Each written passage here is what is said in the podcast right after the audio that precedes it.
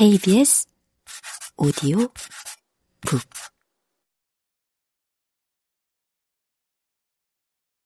일 장 우크라이나 전쟁, 세계를 분열하다.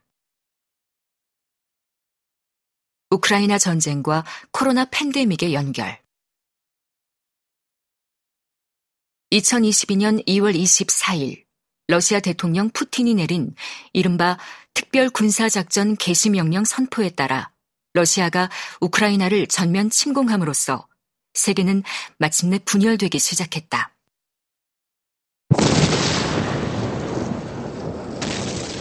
전쟁은 언제나 예측하지 못한 시점에 우리를 엄습한다.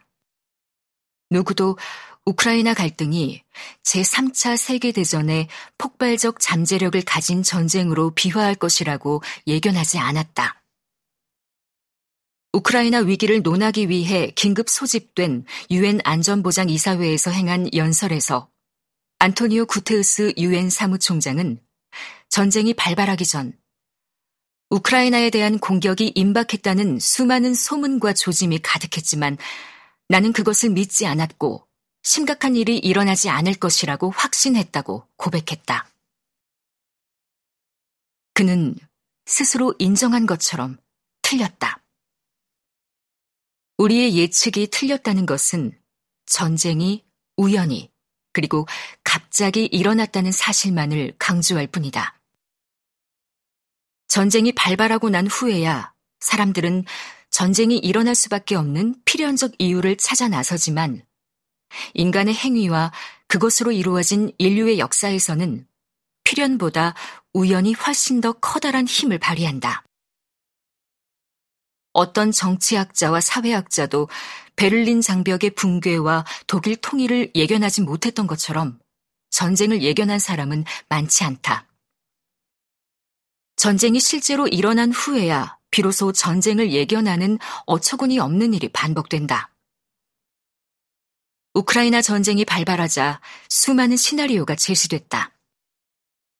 러시아가 우크라이나 동남부의 갈등 지역, 루한스크와 도네츠크를 정복하여 궁극적으로 합병할 것이라는 시나리오부터 오랜 시간에 걸쳐 우크라이나를 점진적으로 정복해가는 살라미 전술, 이탈리아 소시지 살라미에서 따온 말로 어떤 과제를 세분화해 하나씩 쟁점으로 만들고 해결해 나가는 전술을 쓸 것이라는 시나리오를 거쳐 우크라이나를 전면적으로 단숨에 정복하여 친러시아 괴뢰 정권을 세울 것이라는 시나리오까지 전쟁의 미래에 대한 예측은 다양하다.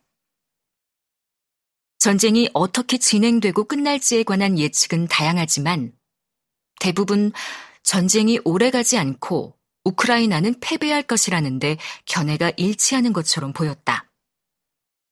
예측은 또 빗나갔다. 우크라이나의 저항은 생각보다 거세고 전쟁은 생각한 것과는 다르게 진행되고 있다. 전쟁이 계속될수록 제삼 차 세계대전의 암울한 예측이 짙어진다. 우크라이나 전쟁은 우연히 발발했을지 모르지만 그것이 미래 사회에 가져올 엄청난 변화는 필연적이다. 우크라이나 전쟁이 초래할 미래의 변화를 파악하려면 우리는 전쟁이 발발한 현재 상황을 직시해야 한다. 우크라이나 전쟁은 코로나 전염병 한복판에서 터졌다. 전쟁과 전염병의 연결은 우리의 미래를 어쩌면 혁명적으로 바꿔놓을 것이다. 과거에도 전쟁과 전염병은 항상 불행의 짝으로 등장했다. 전쟁이 휩쓸고 간 뒤에 열악한 환경은 전염병이 세차게 일어나 걷잡을 수 없이 퍼질 수 있는 좋은 조건이었다. 마치 자연 법칙인 것처럼 전쟁 이후에는 항상 전염병이 돌았다. 이십일 세기에는 두 사건의 순서가 바뀌었다.